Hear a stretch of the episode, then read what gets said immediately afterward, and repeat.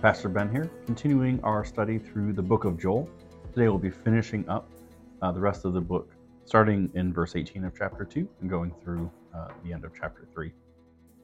We saw, setting up last time, just uh, the picture of utter destruction. We saw it in the description of the locust, we just saw it in the description of the fire, we saw it in the description of the army of the Lord in the day of the Lord. And just seeing those things are not happening uh, for no reason and those things are not happening outside of the power of God, but it is a response to the sinfulness of the people and what happens when uh, we choose to reject God. Today, as we finish out the rest of this uh, prophetic letter, we'll see uh, the flip side of that, not just the judgment, but also uh, the restoration and the, the redemption that uh, God offers to people. Um, and and really a beautiful picture of salvation because we'll see even in this letter to uh, Israel, to Judah, that um, God's salvation is not just for them, but it is for all people. And so the, the brightness of that hope, in contrast to the darkness that's also still there, uh, will hopefully help us uh, to continue to uh, want to repent and, and turn to God in all things. So we saw uh, in the second half of chapter 2 uh, that God gave the first call, return to me in verse 12, with fasting, with weeping, with mourning. Rend your heart and not your garments. Return to the Lord your God. So in verse 18, when we pick up um, the idea that the, if the people were to do this, uh, we see then how God responds. So verse 18 says, Then the Lord became jealous for his land and had pity on his people. The Lord answered and said to his people, Behold, I am sending to you grain wine, and oil, and you will be satisfied. And I will no more make you a reproach among the nations. So, in just a quick uh, picture here, we've seen such a, a uh, clear picture of the utter destruction last in the past chapter and a half, and now here in, in one phrase, we see a restoration grain, wine, and oil, and you will be satisfied, right? That is a great place to be in. He goes on to say, I will remove the northerner far from you and drive him into a parched and desolate land. So now, uh, those uh, who are attacking, right, in the sense of the army, he is going to push away into those desolate places. His vanguard into the eastern sea and his rear guard into the western sea. The stench and foul smell of him will rise, for he has done great things. And then, verse 21, we see this phrase that comes up uh, quite a few times in the Old Testament. Um, Fear not, right? This this is a statement that is always coming with a reason behind it. It's not an empty phrase. You can never just say, "Oh, don't be afraid," but it's always "Don't be afraid because." And so the because here says, "Fear not, O land; be glad and rejoice, for the Lord has done great things." And then again verse 22 Fear not, you beasts of the field, for the pastures of the wilderness are green. The tree bears its fruit, the fig tree and vine give their full yield. Right, so the land and the beast, these things that have been uh, just wiped out, and we saw again earlier in chapter 2 just how they respond. God is comforting them. So if God is comforting the land and God is comforting the animals, how much greater then is the comfort that he will provide for his people? And we see in 23 be glad, O children of Zion, and rejoice in the Lord your God. For he has given the early rain for your vindication. He has poured down for you abundant rain, the early and the latter rain as before.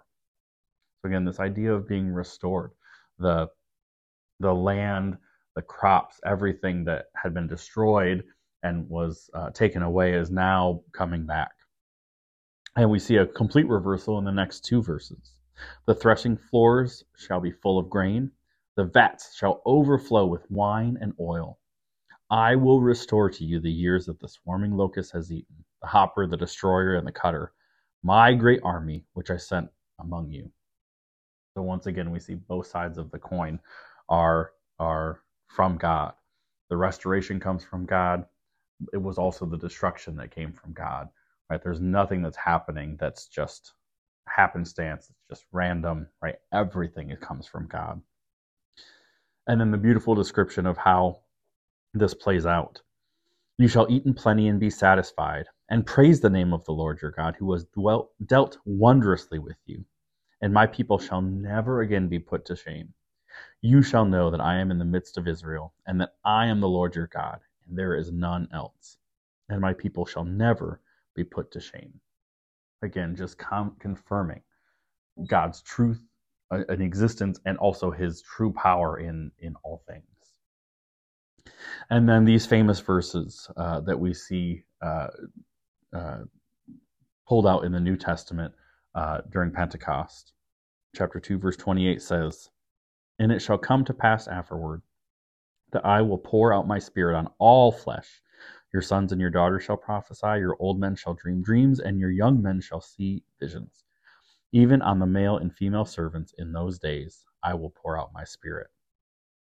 Uh, we see lots of accounts in the Old Testament of God's Spirit coming down on certain people Moses, Elijah, and some of the other prophets, uh, some of the kings, but we don't see the widespread uh, dumping of God's Spirit until the New Testament. And Joel predicted it, which is uh, just really incredible to think about. Uh, and it would be incredible for the hearers at this time to think everyone has access to the Spirit of God. It's not just for the special people, it's not just the hero or the leader or the priest but that uh, in that coming time there would be an outpouring of God's Spirit available to all. And then we see this this again awesome and maybe scary uh, depiction of what the day of the Lord is going to look like. And I will show wonders in the heavens and on earth, blood and fire and columns of smoke. The sun shall be turned to darkness and the moon to blood before the great and awesome day of the Lord comes. And it shall come to pass that everyone, everyone who calls on the name of the Lord shall be saved. For in Mount Zion and in Jerusalem there shall be those who escape, as the Lord has said, and among the survivors shall be those whom the Lord calls. Again, salvation is available to all. It is an act of God towards us, right? and uh, those who will respond to God's call will be saved, right? There's no question in verse 32. Which is an incredible message, again, is for the Israelites to hear there's going to be access to God for non Israelites. Um, and maybe they wouldn't have heard it quite so clearly given all of the things going on in this situation, but certainly we can hear that call clearly today um, it is such a, a uh, important aspect to understanding the salvation that is available, that repentance is available to all, and that God wants us to come. And then in chapter 3, as we get into it, we see descriptions of uh, the coming judgment at the day, as well as the uh, glorious future and the redemption coming from the day of the Lord. So again, we see this contrast, but um, the important marriage of the righteous judgment, but also the gracious salvation that's there. So, chapter 3 says, For behold, in the days, in those days and at that time, when I restore the fortunes of Judah and Jerusalem, I will gather all the nations and bring them down to the valley of Jehoshaphat. Jehoshaphat just means the Lord judges. We're not entirely sure where this location could be. Again, if we're thinking day of the Lord, it could be Armageddon. Um, but rather than getting caught up in, oh, is it exactly this place or that place, we have to remember what this scene is about is God's judgment. Because he says, I will enter into judgment with them there on behalf of my people and my heritage Israel, because they have scattered them among the nations and have divided up my land and have cast lots for my people and have traded a boy for a prostitute and have sold a girl for wine and have drunk it. So, all of the bad things that uh, have happened, the the the uh, different people groups and the way that they've treated God's people, uh, although God allowed those things, um, those things also are not just being left behind and, and and not being punished. And so that's what we're seeing described here in these next verses. He says in verse 4, What are you to me, O Tyre and Sidon, and all the regions of Philistia? Are you paying me back for something? If you are paying me back, I will return your payment on your own head swiftly and speedily. Right? We don't really mess with God. Again, this is hearkening to the idea that there are many gods at the time, but what we know is there's only one true God, and and in this message, God is going to make that very clear to them. For you have taken, verse 5, you have taken my silver and my gold and have carried my rich treasures into your temples. You have sold the people of Judah and Jerusalem to the Greeks in order to remove them far from their own border. Behold, I will stir them up from the place to which you have sold them, and I will return your payment on your own head. I will sell your sons and daughters into the hand of the people of Judah, and they will sell them to the Sabaeans, to a nation far away, for the Lord has spoken. And then we see in this last section of chapter 3 uh, just a, again, powerful poetic picture of the day of the Lord coming. Verse 9 Proclaim this among the nations, consecrate for war, stir up the mighty men. Let all the men of war draw near, let them come up.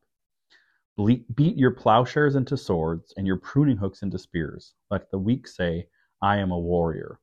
Essentially, no one's getting out of this, and the people who are involved have the power of God behind them. So even with uh, sort of simple and crude things, they're going to be able to use them as weapons to be uh, mighty warriors.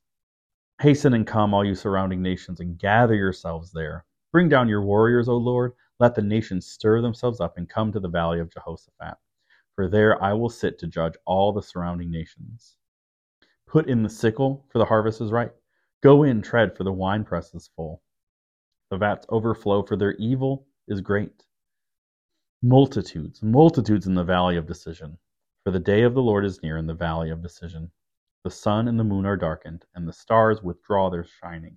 Again, the, the response of nature to God's glory and wrath is incredible. Verse 16 The Lord roars from Zion and utters his voice from Jerusalem, and the heavens and the earth quake. Now, here's the contrast. But the Lord is a refuge to his people, a stronghold to the people of Israel.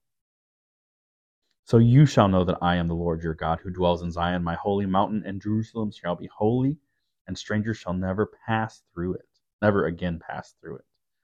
Again, this this contrast of the nations that have rejected God and and God's protection of His people, and uh, again knowing yes in this time israel is god's people but that offer of salvation that offer of refuge and stronghold is available to all who call upon the name of the lord. Verse 18 continuing to describe the the benefits of the glorious future that we have. And in that day the mountains shall drip sweet wine and the hills shall flow with milk and all the streambreds of judah shall flow with water Again, contrast to the fire we saw just a bit ago. And a fountain shall come forth from the house of the Lord and water the valley of Shittim. Egypt shall become a desolation, and Edom a desolate wilderness, for the violence done to the people of Judah, because they have shed innocent blood in their land. But Judah shall be inhabited forever, and Jerusalem to all generations. I will avenge their blood, blood I have not avenged, for the Lord dwells in Zion. And so the Lord, word of the Lord in Joel ends with a reminder that God, the true God, the one God, the only God, dwells in uh, the place where uh, His worship is is has been set up by His rules and by His statutes for the Jewish people. Again, there's no question for the nations about who is in charge and why. Uh, and so, although this book seems to end on sort of a darker place, um, I hope that you've seen the just brightness in the in the salvation, and again knowing that that God has to punish sin, but also offers out um, a way out, offers out, uh, as we know, Jesus, uh, in order that we could have His righteousness, so that God doesn't see us as a field that needs to be destroyed by locusts and burned by fire, but that we are brought into a sweet relationship with God, that uh, we get to be a part of His family. Um, and again, to all, let me read one more time. Verse 32, chapter 2. And it shall come to pass that everyone who calls on the name of the Lord shall be saved. Everyone. So, whether you are facing dark times, whether you uh, feel like God has abandoned you or uh, never really gave you any chance to begin with, the opportunity to come to God is always open, no matter how dark the circumstances, no matter how difficult the things we face.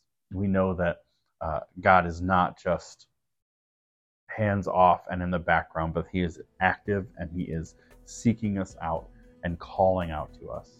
So let us respond to what God is calling.